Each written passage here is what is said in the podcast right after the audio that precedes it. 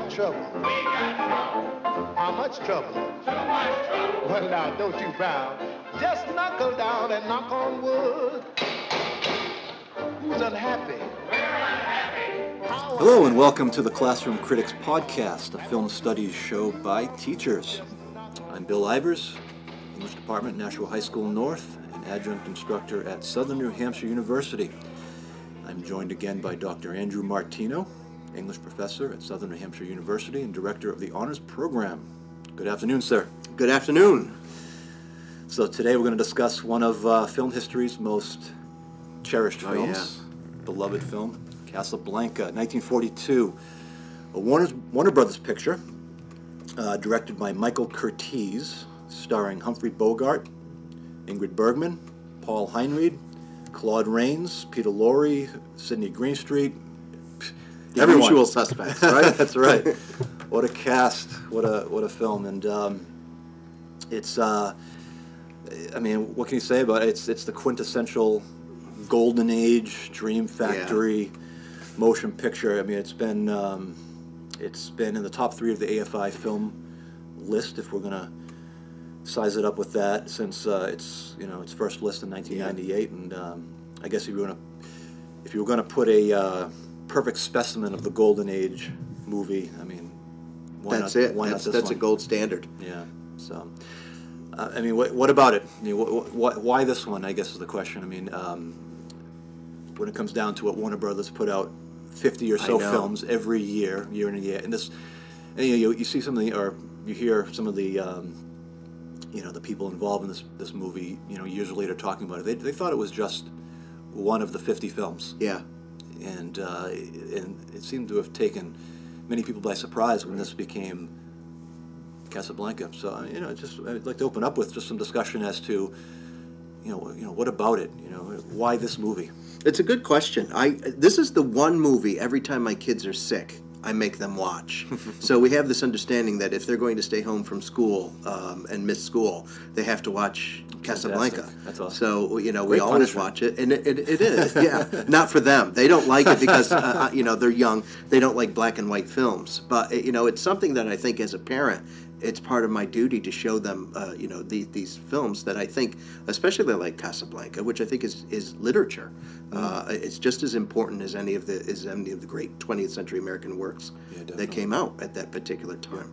It has it all. It has it has great acting. Uh, I watched it again last night just to, to refresh my memory, and I was really pleasantly surprised by how great the dialogue is. Oh, I know. I mean, it's really really terrific.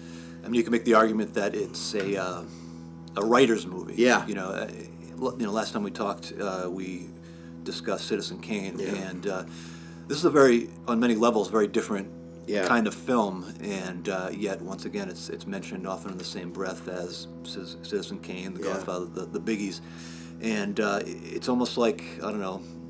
The anti-Kane in many ways. It, it ha- it's uh, it's a studio product. It's uh, it was made kind of on that you know, in, in that so-called dream factory, it has stars, well-seasoned stars, unlike Kane. It's it's not necessarily a director's film. I mean, Yeah. Michael Curtiz. I mean, not many people know Right, what right. else he did. Um, it's not an auteur's picture yet. For yet we love it. It's just there's something about it that. Um, it, I actually I got a quote here that I thought you might be into. Uh, Umberto Eco. Oh, Uh, he wrote once wrote about Citizen Kane. By any strict critical standards, Casablanca is a very mediocre film. it's a comic strip, a hodgepodge, low on psychological credibility, with little continuity in its dramatic effects. You know, I, I think on many levels he, he's right yeah. but I, I you know, I, there's nothing about that that I can really disagree with. But at the same time, I just, I, I think this movie's infectious, and I still love it. Despite, it's kind of like with the Frank Capra films. Yeah, Uh, right. most of his films, I mean, I should be rolling my eyes constantly throughout his Yeah. his work, but uh, I just can't do it. I'm a, I'm a, I'm a sucker for it, and um, I think uh, that goes a little harsh with his criticism, but. Um, I think is one of the things we should probably bring bring up. What about it makes this um, transcend you know other period pieces of this of, of, of the time. Yeah, and, and, you know, for for Eco's criticism, he wrote an awful lot about Casablanca.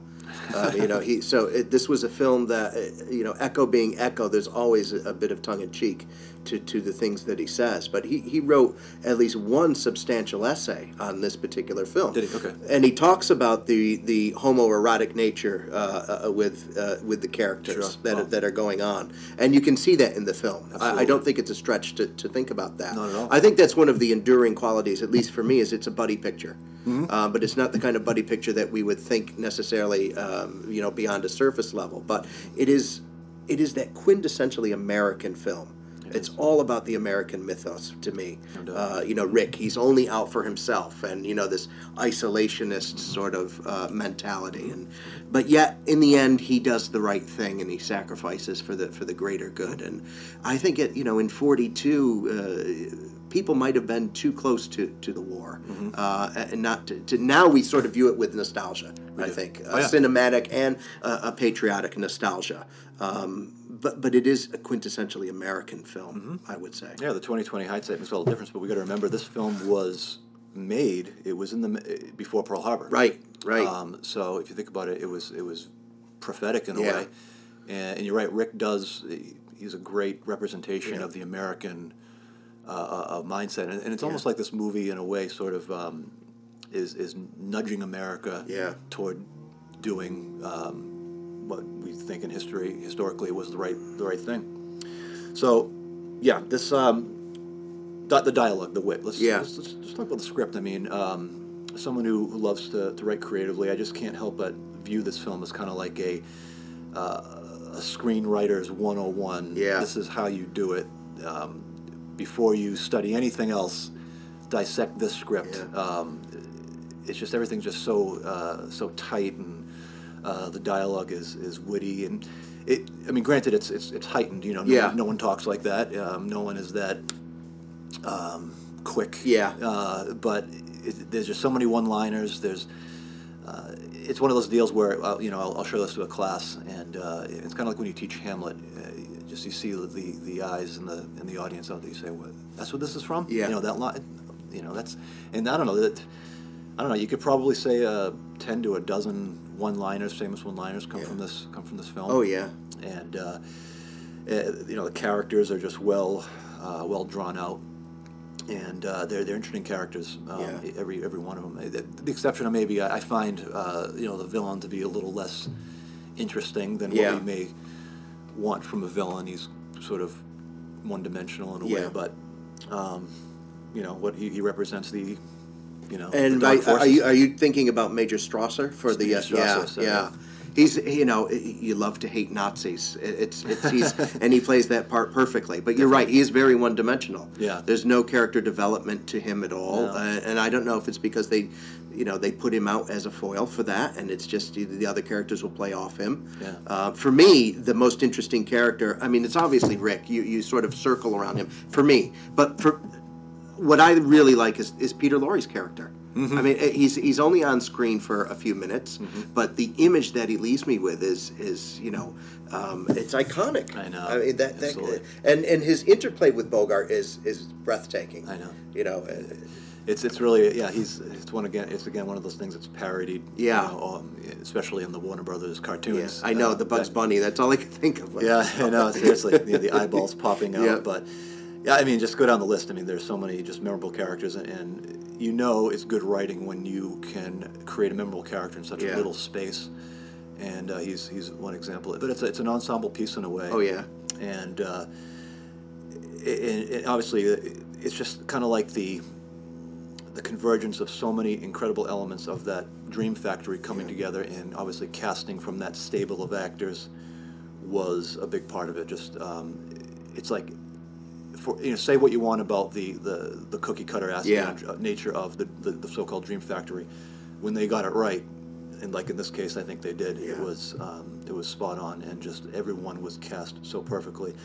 Um, it just it just really worked and those those one-liners that were that were being thrown about were it, it was everyone. It was I forgot what his name is, but the, the one waiter, the older gentleman, uh, when you know uh, when uh, one of the customers asked, "Is this place honest?" and he said, "Honest as the day day is long." long. you know, it's just it's such a memorable line. fantastic. Uh, so everybody gets a piece. It isn't just held out for the you know couple of stars that are that are there. Absolutely. Everybody gets a great line. you care in again you, those minor characters you care about them Yeah. and, and later on that same character um, you know has another has another scene and with just a couple scenes you have. Yeah. a certain amount of development even with the minor Yeah. characters and the, and you know the actors that played the waiters were waiters in Yeah. other Warner Brothers films Right, and, know, yeah. and, um, one thing that I think um, that this film did um, in terms of Bogart's career it kind of took him out of that you know gangster Yeah. kind of um, uh, you know ca- typecast Yeah. and uh, from what I can't think of anything before this that made um, that was more of a you know romantic role Right. for him. This was kind of like his first full blown romantic Yeah. lead, and so I mean there was a while where he was that that gangster He was typecast into you know that. prototyped. So this was um, this was new territory for him. So you know, and, and Michael Curtiz was that Dream Factory director Yeah. who wasn't going to do what let's say Welles would do. Right. You know, he put the camera where it was supposed to go. There's nothing all that experimental about the, um, the cinematography, but um, it's still beautiful. It's still beautiful, and Yeah. it's not an on-location movie. This is all Yeah. you, know, you can almost uh, s- see the uh, you know know. the ceiling fans above. You know, it's Yeah. just um, it's it's very much uh, on. You know, It's almost as if you're in a Moroccan restaurant rather than, than in, in Morocco. something Disney Disney Um, yeah. World or something like Yeah, that. Yeah, exactly right. But you forgive it. You know, you, You do. It, it really kind of uh, it kind of works. It's you know, realism is not its it's not its agenda. Right. It's it's again it's a heightened movie. It's it's stylistic in that way, and um, it's it's com- it's almost like a um, I don't know. It's a, a parable. Yeah. In a sense, you know. And it's it's it's almost Shakespearean. Everything hinges around those letters of transit, and you know it's it's like Othello. Everything hinges on the on the handkerchief, and it's Classic this, MacGuffin. Yeah, it's, it's it's these small sort of things that you you can miss in the first uh, you know watching Right. it for the first time. Right. Which cracks me up. I mean, it- you know, you know, again, it's one of the things you forgive, but you know, the the classic MacGuffin. You know, the idea that you're, you know, the so much hinges on this one thing that everyone's chasing. Yeah. But that one thing, you know, is kind of just an excuse to bring the plot Right. forward. And uh, in this case, the letters of transit. I mean, really? I mean, Yeah. they're that important. I mean, that- you're talking about Nazis who are very capable of just taking someone out, like Yeah. like they did with Peter Lorre's character, and, right, not, and right. not caring. They, they're really going to acknowledge these Yeah. letters of transit that can't be questioned. But you don't question it. You know, Right. you, just- it- you have um, Paul Henreid's character. Um, I'm, I'm, I'm, I'm, Um, I have it here. Laszlo. Laszlo. Yeah. this is life, folks. Laszlo's character, yeah, y- you know, he's he's running around Casablanca Yeah. like, uh, you know, you think that they could just, uh, you know, arrest him at Yeah. any moment, but once again, it's not. You know, it's it's these details aren't uh, really what the film's about. You know, Yeah. it keeps us interested, keeps us captivated, but it's really about it's about these characters and their, you know, they're coming together in this one hotbed Yeah. of misery, really. And, Um, and even the romantic storyline uh, is is it, that's the part that pushes it for me a little bit almost to, to the point of sentimentality that you know we will always have Paris and all of that. It's that part I can you know I understand the, the, the narrative reasons for why including that, but Yeah. um, that that's a part I had a That's- hard that's a time with last night watching that. Yeah, well, I can- again.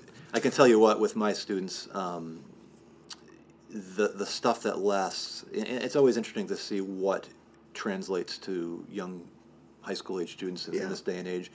Uh, with this film, yes, the romance of it, some of the the scenes with Bergman and uh, and Bogart, Yeah. they kind of roll their eyes at that a little bit. But the stuff that translates perfectly, the stuff that really lasts for them, is the stuff with, with Claude Rains. Yeah, So, you know the you know the swelling music when they're kissing. eh, That's that's that's the stuff that dates it a bit. that's right. Yeah, And uh, but again, it's it, I think it's probably with you know with students especially, it's kind of like a time capsule. Yeah. Uh, that's when it becomes sort of like okay, this is how. This is this was a convention Right. of the time, you know. Yep, music swelled when there was romance. That was and we have these two big stars coming together as well. So Yeah. you know we want to see you know what they're going to do on screen and how that magic is going to to be there. But for me, that that that romance between Bergman and, and Bogart didn't it didn't resonate with me like the romance between um, Bogart and Bacall. In, Yeah. in, in, you know, to have and have not, or something like that. That seemed to me much more authentic. Yeah. And maybe it's because they were falling in love at the Yeah. time in real life. But um, you know, it- it's believable enough to, to you know to, to suspend disbelief for a little bit. It seems like Bogart's characters. It's more believable that a character that Bogart would play would fall in love with a character that Bacall would play. Yeah, you know, just right. Uh, she is, you know, pure sex. Yeah, You know where exactly. Bergman. Uh, you know, She's all class. yeah, she's all class. I mean, she's beautiful, Yeah. but she doesn't. You But know, in a classical beauty. uh, yeah, yeah. In, in fact, it's just if there's anything stylistic about the way this film is vi- visually, it's when you know she's on the screen. When Yeah. she when she occupies the screen, uh, you can tell a lot of work was put in into, Yeah. put into the lighting. Every, you know, thing was uh, everything was in soft focus. Very soft. fo- Yeah, I noticed Um, that. Yeah. and it was from a certain side, and that's just that's very typical, you know. And with the students, I do explain that you know that realism and, and grit wasn't Yeah. wasn't necessarily um, what they wanted. That you know, in certain instances in the, in the film, and you know, I think she's. Uh, what's interesting, I think, about her performance, which I think you know she she's wonderful in the movie. Oh, absolutely. She- they didn't know how this movie was, going to end. Yeah. You know, and she certainly didn't know this movie was going to end. So she does seem li- literally confused Yeah. during the film, and it really works. You know, is she really in love with Rick? Um, you know, is she in love with her husband? Does Mm-hmm. she love her husband? And I think that's one of the the powerful aspects of this performance. Whereas she's in love with both, Yeah. and that is true. I mean, you can be in love, I think, with two With people two people. Yeah. and uh, she loved them from for, for different reasons. And uh, just the scene for me it gets me every time. And again, it's one of those. For me, you know, I, I really uh, it- with, art, I really just I kind of gravitate towards you know iconoclastic stuff. Yeah. And, and with this, it just doesn't seem like a movie that I would uh, love as much as I do. But I, Yeah. I do. In one scene, I think normally I you know. Why, why, why am I so taken with this? And there's a scene where the, you know they start singing the, the French national anthem Yeah. over the um, you know the, the, Germans, German yeah, you know anthem music, and uh, it gets me every time. I mean, I, I, I, I get goosebumps, and there's a shot of her uh, of Bergman just looking at her husband in, in complete admiration. Yeah. that this guy, I mean, talk about You can see why Touch she's in love with him. Yeah. yeah. Yeah. Uh, and uh, you know, the, I mean, this, this- guy basically just told, you know, gave the finger to Yeah. to, to the to the, Yeah. the group of Nazis there, and uh, you know, and what does she love about Bogart? A lot of it's nostalgia. You know, Yeah. a lot of it's falling in love with something that happened prior uh, that can't norm that, that probably can't be lived again. You know, It's a Paris before the war, uh, Yeah. before the invasion, before the before the occupation. That's the word I want. Uh, and and the, the, the whole idea of occupation, I think, is is one of those themes that runs throughout it. Mm-hmm. That he's occupied, uh, even when he lands in Casablanca. Rick is occupied by thoughts of her. He doesn't allow Sam to play as time goes by, and Yeah. and all of these things. But yet he's always occupied, and and she is likewise occupied with him, even though she discovers that Laszlo is alive and she runs to him and, and abandons Rick. So this, I think, this theme of occupation is is one of those really resonant themes that oh, runs that's, throughout it. Oh, no doubt. Uh, it- and, and then the whole post-colonial aspect with French Morocco, and it is this territory that is, you know, in the Sahara, at the edge of the Sahara, and Mm-hmm. and you know, its back is against the Sahara and the Atlas Mountains, and, and its front is towards the Atlantic Ocean. So Yep. Oh, yeah. it doesn't. It's a land that is this sort of um, purgatorial, as they really. It just last night watching it, I was I was astounded by how purgatorial they went Oh, to yeah. make it. Everyone's just and I never caught that before until last night. Everyone's just waiting, Yeah. right? They're, um, and their and their their fate is just uh, completely unknown. Yeah. It's it's amazing. I'm glad you mentioned um, Sam because uh, I find him to be a you know character who's who's not often discussed when this film comes Yeah. up. Um, but I'll tell you what. I mean, what a great nuanced performance. Oh performance boy, yeah. by Dooley Wilson, right? Yeah, incredible. And, and, and his some of the facial uh, expressions that he has is absolutely heartbreaking. Mm. You feel for him as as a friend, knowing that his friend Rick is suffering in, in that. When Rick is there late at night after after the bar is closed Absolutely. and said, "All right, I'm going to sit with you, and you know, uh, I'm staying if you're staying." And uh, this is is quite a performance. When when she walks in for the first time and he sees her, it- it's just Yeah. it's a great example of how um, a story can be told uh, through just Yeah. imagery and expressions. If you know if the actors get If it right, act- yeah. and you can tell there's just um, nothing good about her coming in Right. to that to that place by just by the look on his face. Yeah. And uh, it is one humorous moment too, where uh, I think it's uh, when Rick asks him to, uh, you know, play it, or someone, uh, you know, and it's it's probably about the third time he's, he's being told to play it, Yeah. and he just sort of like rolls his eyes, and it's, it's like, all right, you know, Yeah. it, it, that little little moment ca- uh, cracks me up. Yeah, and he, he is extremely concerned about Yeah. uh, well-being, and it's just, you know, I think friendship is a great theme in this, in this, you know, this picture, and uh, I think it goes to show you that, um, you know, the, the commentary there is that, you know, um, friendship between men can be just, you know, could be deep and That's right. lasting and tender. Um, and, and men are, are often afraid to go there, Yeah. but this film just shows that. Uh, and he's, I think, I think Rick sees him as an equal. Oh, I do too. Yeah. You know, I mean, there is a uh, subservient relationship in terms of employer-employee. yeah. You know, he does bark orders uh, at him, you know, to, to play it. But Yeah. I think he would have done so if, if he was a, you know, a white piano player. Yeah.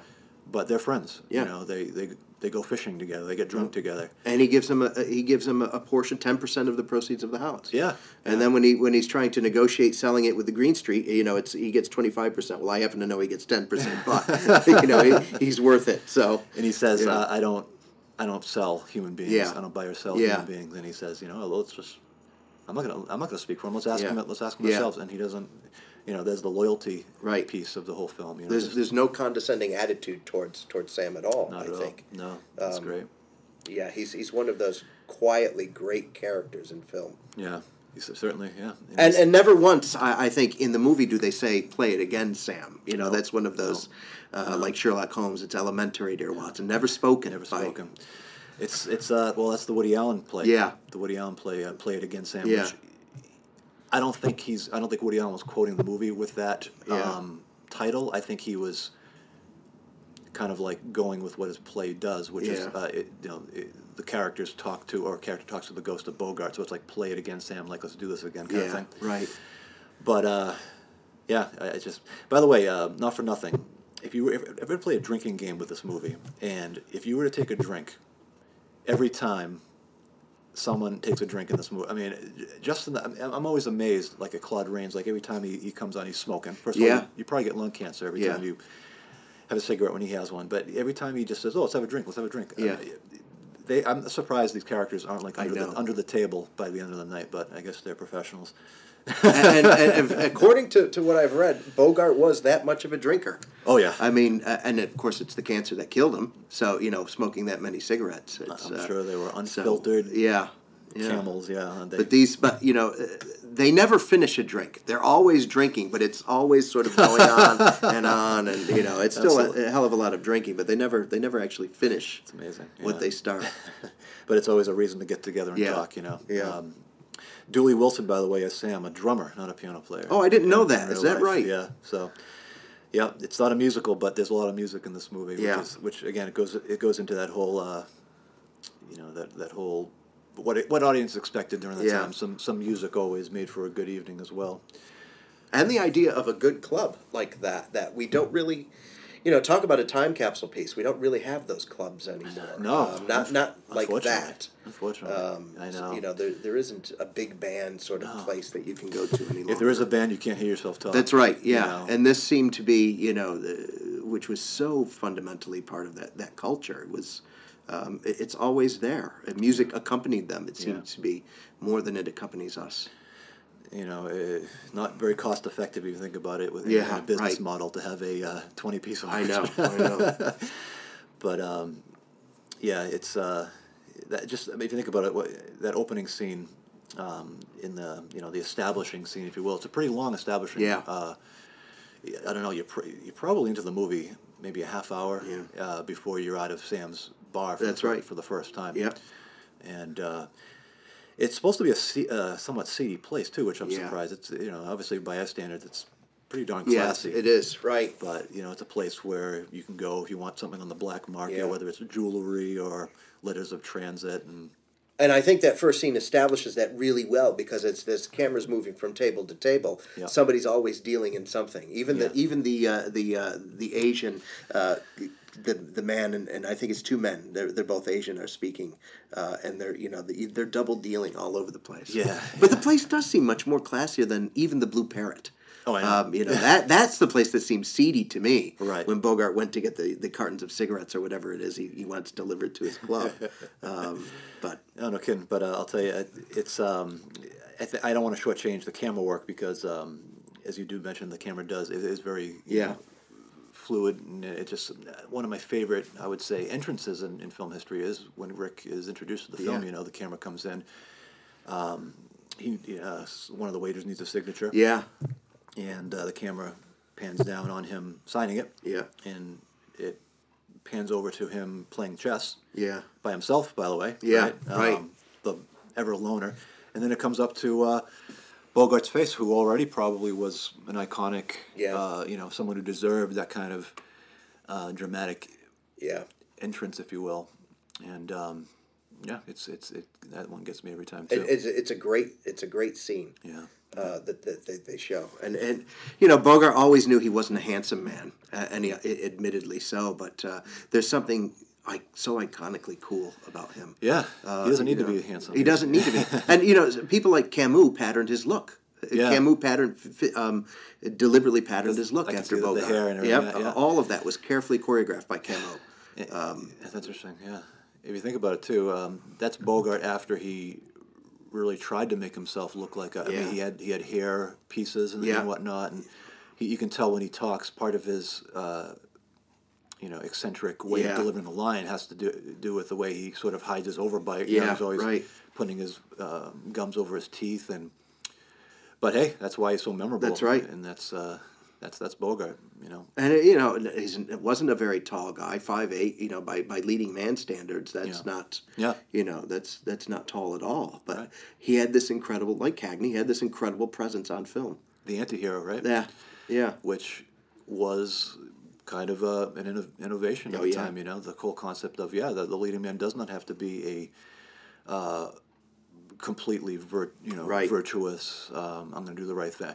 I mean, I don't I don't see someone like Clark Gable Right. taking on that role or wanting to take on that Yeah. role. Um, it's it's he, he that's kind of like the the beginning of the change, right? Yeah. He kind of paved the way for perhaps you know people like Brando later yeah. on. I think so. Robert Mitchum for sure. right. Um, all of those actors that, that came after that. It's it's typically modern. This whole idea of the of the anti-hero. So uh, you know, I, I- Bogart, I, and I don't know enough about about his acting method to say this with any kind of legitimacy, but I you know he must have deliberately set out to portray a certain kind of character in his film. A flawed character. Yeah. Um, he wasn't. I mean, there are moments of melodrama with his delivery, but Yeah. by and large, there there is some realism there. Certainly going towards um, what later became, you know, and to this day is, is what ex- what's expected. You know, nat- you know, Right. realism, naturalistic acting. But he's kind of like that that bridge Yeah. between you know the old melodramatic approach Right. of like Gable or what have you. Yeah. Uh, one thing, one story I've heard about Bogart and his approach to acting, uh, and I, I can't tell you the movie or who the actor was, but he was giving advice to a young, younger actor who had to walk into a room.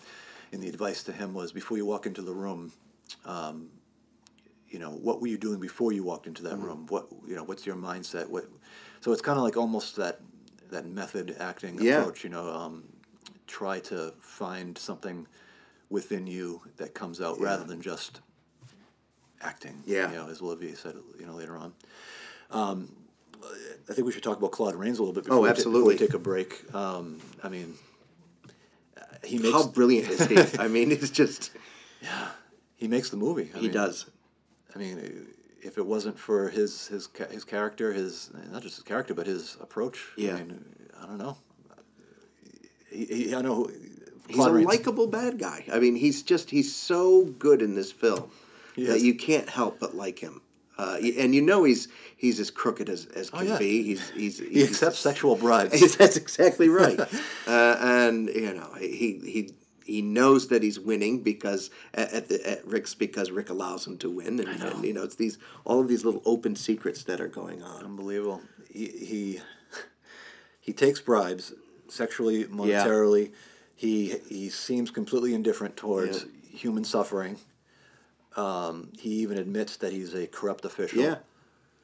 But you got to love the guy. That's right. And, that's it's all about the performance. Yeah. You know, because he there's something about the way he delivers his lines and gives looks uh, to the kid. It's almost like he knows something that you don't. Yeah. He, Yeah. he, he, he seems to know Rick more than Rick Oh, knows yeah. himself, and there's a charm there.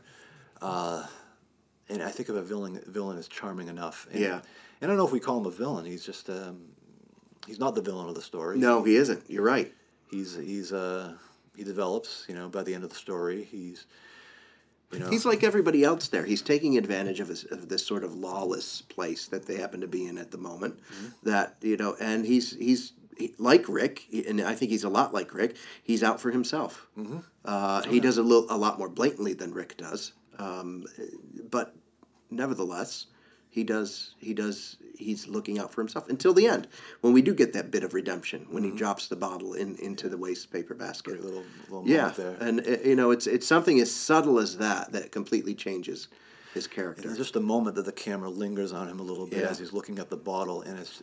I mean, if you can, if you you as an actor can communicate change and self reflection in two seconds, Yeah, and uh, you know, in disgust over what you've been, um, that that's that's just amazing. yeah, and I think you're right. I think he, he's he's disgusted with himself. Yeah. Um, you know, and it's it's not necessarily the Nazis, or it's the the Nazis sort of pushed him to that realization Yeah.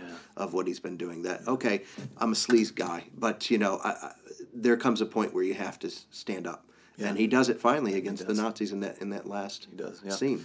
He does. By the way, uh, buried in New Hampshire. Is that right? I didn't know that. in uh, Wolfeboro, the Lakes region. Yeah. I have a- Really? yeah. I have a, my friends on Facebook probably think I'm morbid, but I have a picture of myself next to the grave. Uh, yeah, he's buried in this really little. Yeah, this is a New Hampshire show. Um, uh, we're right now in Hooksett, New Hampshire. Um, yeah, it's uh, he's buried in. Uh, I forget the name of the cemetery, but it's this little. You'd you'd miss it. You know, there's nothing grand about it in the Lakes region, Wolfeboro, I think. Okay. And uh, yep. Um, Uh, now I'm going to have to make a pilgrimage. Yep. It's, Wow. this, it's this little grave. uh, Yeah, just says Claude Rains. That's it. That's Uh, it? That's it. And um, it, this great actor who has been in, Oh, so many good films. you know, Mr. Smith Goes to Washington, Lawrence of Arabia, Yeah. just so many wonderful, wonderful classics. Uh, towards the end of his life, said, "You know what? I'm going to retire to New Hampshire." So yeah, he, Wow. he lived in a nice home in the, the Lakes region, and yeah, that's where he's buried. Of, all, of all places, field trip. I, I guess so. Yeah. wow. So, uh, with that, folks, we're going to take a, uh, a short break and we'll come back and discuss more of Casablanca. Louis, have your man go with Mr. Laszlo and take care of his luggage. Certainly, Rick. Anything you say. Find Mr. Laszlo's luggage and put it on the plane. Yes, sir. This way, please. If you don't mind, you fill in the names. That'll make it even more official. You think of everything, don't you? And the names are Mr. and Mrs. Victor Laszlo, But why my name, Richard? because you're getting on that plane. I don't understand. What about you? I'm staying here with him till the plane gets safely away. No, Richard, no. What has happened to you last night? Last night, we said a great many things. You said I was to do the thinking for both of us. Well, I've done a lot of it since then. It all adds up to one thing. You're getting on that plane with Victor where you belong. But, Richard, no, I... Now, you've got to listen to me. You have any idea what you'd have to look forward to if you stayed here? Nine chances out of ten, we'd both wind up at a concentration camp. Isn't that true, Louis? I'm afraid Major Strasser would insist. You're saying this only to make me go. I'm saying it because it's true. Inside of us, we both know you belong with Victor. You're part of his work, the thing that keeps him going. If that plane leaves the ground and you're not with him, you'll regret it. Maybe not today, maybe not tomorrow, but soon and for the rest of your life. But what about us? We'll always have Paris. We didn't have. We, we lost it until you came to Casablanca. Got it back last night, When I said I would never leave you. and you never will. But I've got a job to do, too. Where I'm going, you can't follow. What I've got to do, you can't be any part of. Ilsa, I'm no good at being noble, but it doesn't take much to see that the problems of three little people don't amount to a hill of beans in this crazy world. Someday you'll understand that. Now, now. He's looking at you, kid.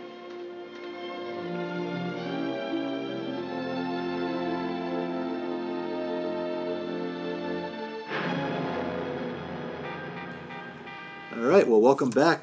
Um, you know, when I when I'm finished with this film, every time you know, um, and I watch it at least a couple times a year. It's Yeah. it's uh, it's one of the the so-called big three. My students will know this. Um, I open up the course with, uh, you know, you know, it's probably kind of corny, but the, the the unit called the the big three, the three films that um, are often considered a, essential viewing when it comes to American films, uh, often topping the lists, and.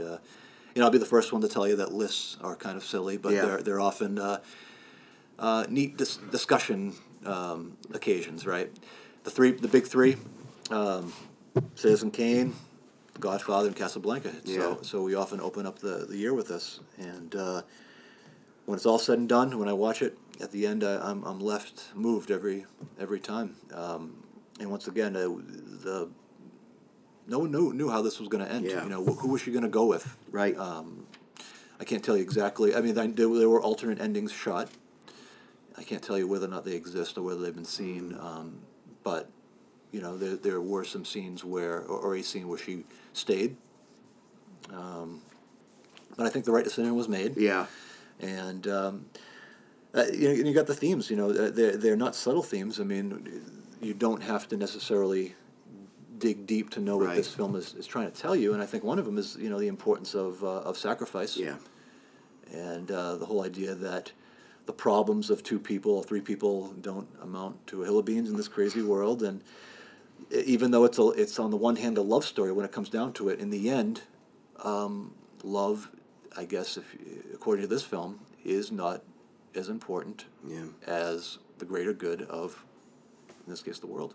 And I wonder if the, if the producers were trying to make that statement, especially at this particular time. Uh, it, so it might be a propaganda film without even realizing it. Yeah, you know that there, sure. there, you know what's happening to to the, the to the Jews and the Poles in Eastern Europe is Yeah. is something that we can no longer ignore, and FDR was ignoring it.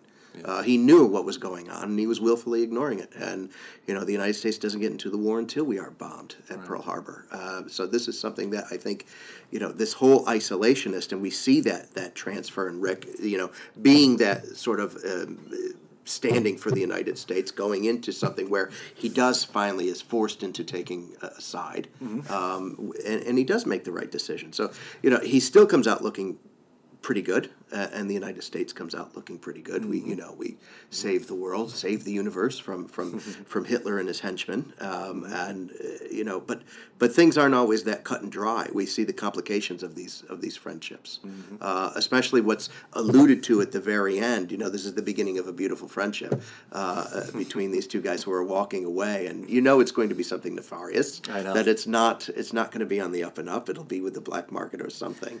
um, you know, I always wondered what happened to these Well, two did guys. you know that a sequel was planned? I did not know that. No. Um, thank goodness it was never made. Yeah. Um, you know, part of me wants to know, you know, what, Yeah. what happened, what the fate of these two characters are, but uh, yeah, uh, I think wiser heads prevailed, and, Yeah, it wasn't yeah. made. A little mystery is okay. I know they're always talking about remaking this film. This is the film that I always hear about. Their Hollywood's going to remake it, and uh, Was it remade in the in the eighties? I thought there was a Oh. made there was a made for TV version. I don't it. know. I, I am ninety five percent positive, and um, yeah, I, I, I forget. I have not seen that, nor will I. But uh, I am going to uh, Wow. look that up right now. Um, but this is one of those films you can't, you know, you can't put Brad Pitt or George Clooney into the into this particular role. It's um, No. it's it's iconically Bogart. Um, No. Yeah, I mean, it's just it, certain films are, uh, I think, are forgivable when it comes to Yeah. remakes. Like, for example, I, I, was uh, uh, I was very impressed with the, the, the new newer or the new True Grit remake. oh yeah, I was too. Yes. So I guess I guess when a film uh, ends up quickly becoming dated, yeah. perhaps like the original True Grit Yeah. was, you know, um, I, I guess eventually you you, you kind of let's see. Um, This Yeah. this is horrible news if it, this is true. If there was a, a made for TV movie. Yeah, I'm, I'm going to uh, Wow. renege that. I don't know, but I, I thought I, I thought I heard that. It's not coming up in um, my Google search, but um, let's hope it's not the case.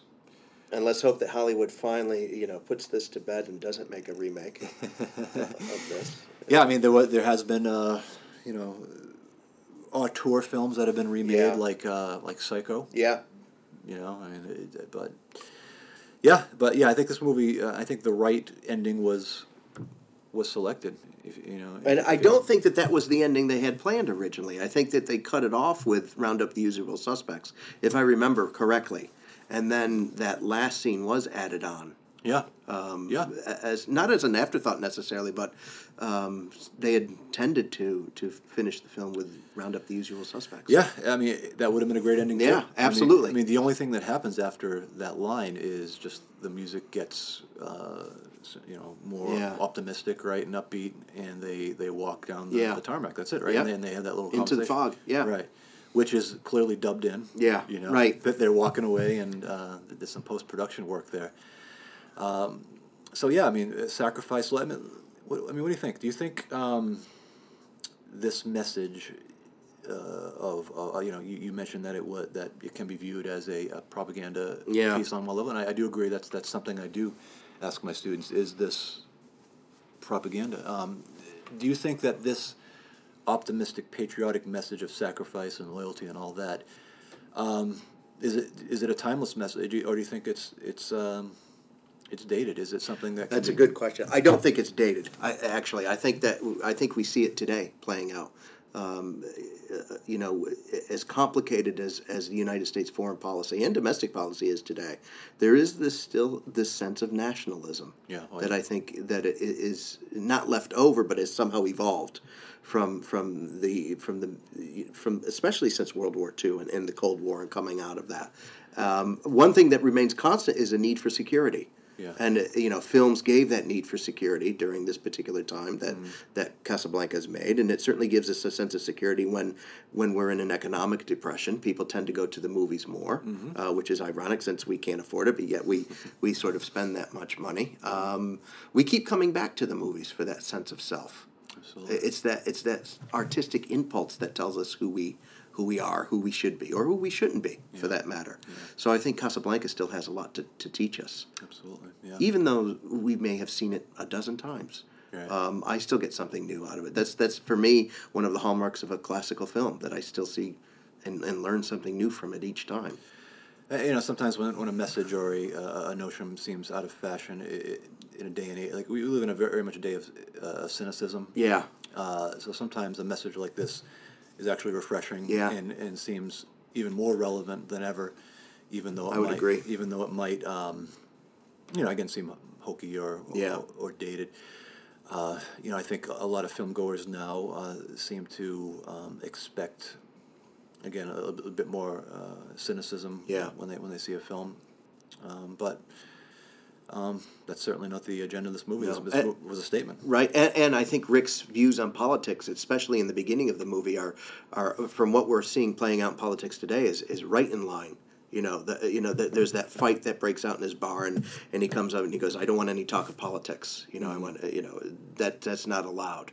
And you know, we we've sort of grown weary of politics. I think at this Yeah, oh, particular yeah. point, uh, with the Trumps and, and, and, and the Clintons for that matter, and, and all of that sort of. Yeah. Uh, I think America's sick of the establishment. Yeah. And uh, th- there's something very Rick about that. I think.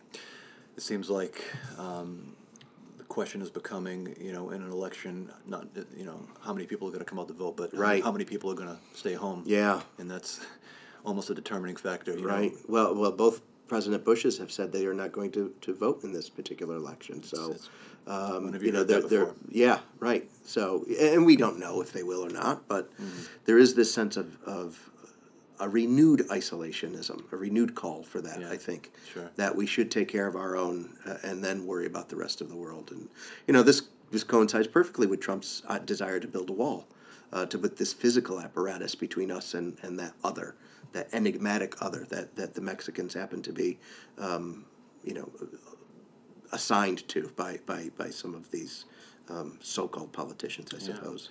Oh, and, clearly this movie is saying that an isolationist policy is uh, is, is usually problematic and, Right. and um, fatal for Right. a lot of people. You know, and uh, you know, I, I always wonder, you know, in the minds of the viewers back in the day, sitting in the in, in their local movie theaters as they were watching this. And again, we have to remember that this is a um, this was made, even though it seems prophetic.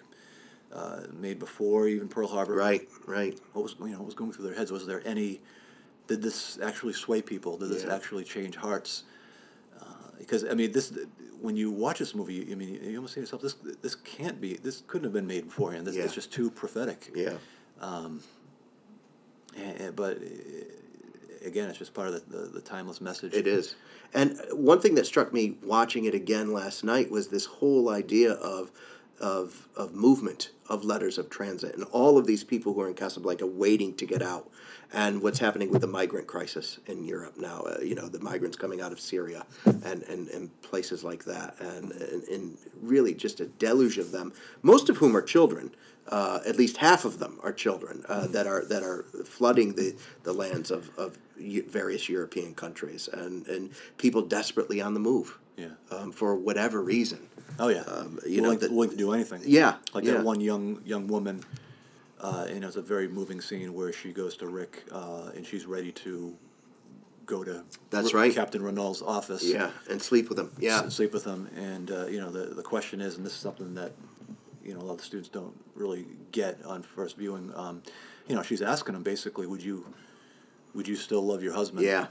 If or your your you know your your wife. yeah. If she had to do something that was um, So terrible. so I think terrible, she says. Yeah. yeah, but it was for uh, something so greater and Yeah. necessary. You know, his great reply was, "No one, no one's ever loved me that Yeah, much." I know, right. And the look on his face at that particular I moment. know, yeah. But that that fits in perfectly with, with what you said earlier about the theme of sacrifice. That she is willing to sacrifice her sense of worth uh, as a woman uh, and as a wife Mm-hmm. um, for for their ability to escape. And, and this sense of sacrifice is, is seen also in, in Elsa. Uh, and Yeah. you know the, the and and her husband the fact that they would give each other you know you go I'll stay and you know I'll sacrifice very true. myself That's very true. Um, And the whole fact that he, uh, that Rick, after that scene, is willing to, um, you know, basically rig the, Yeah. the roulette wheel. Yeah. Uh, for this, I mean, that's a very, very touching movement. Yeah. Moment, and just, yeah, and and again, it's it's never it's never too far off where something heavy like that happens, and there's just a, a little comedic. Um, twist at the end where you know Rick goes into the next room and the uh, the the Russian bartender Sasha yeah Sasha kisses him Yeah, it's just You've uh, done a wonderful thing, boss. Yeah, yeah, and he slaps Uh, him. This Yeah, crazy Russian. yeah. It's a it's a great scene. Yeah, I just uh, with the same character though. I love uh, towards the beginning of the movie. You know, uh, Rick tells um, tells Sasha to take this uh, woman home. Yeah. the French lady. You know, and uh, she's all she's obviously completely hammered, and you know, Rick says specifies, "Come right home." Yeah, yeah. There's all these little. and and prior to that, she's pleading with him, right? Sasha, no, and he goes, "I love you, but I, he pays me." So, Isn't there isn't there Yeah. a, a a a line and I'm I'm paraphrasing I'm recollecting here probably incorrectly, but uh, you know she comes in at the the scene with the young girl comes in who wants to the letters of transit.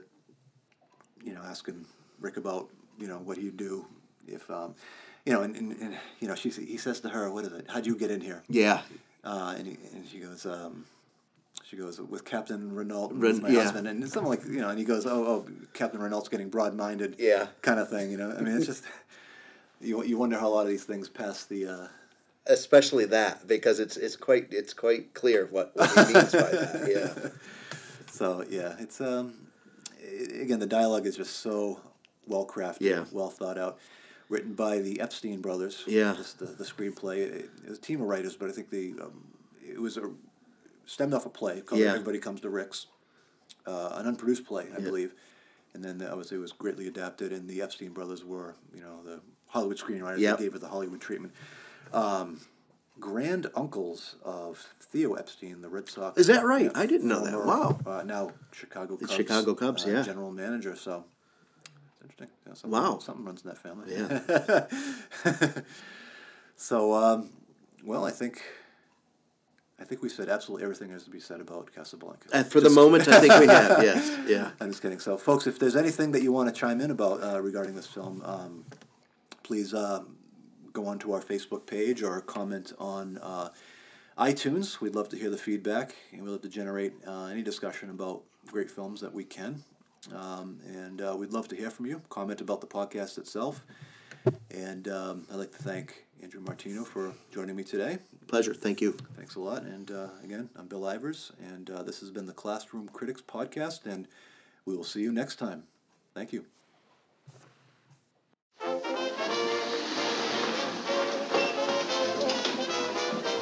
It had to be you. It had to be you. I've wandered around and finally found somebody who could make me be true, could make me be blue, and even be glad just to be sad, thinking of some others I've seen. I'd never be I'd never be cross or try to be boss, but they wouldn't do. Oh, nobody else gave me a thrill, honey, with all your faults. I love you, still have to be you. Wonderful you had to be.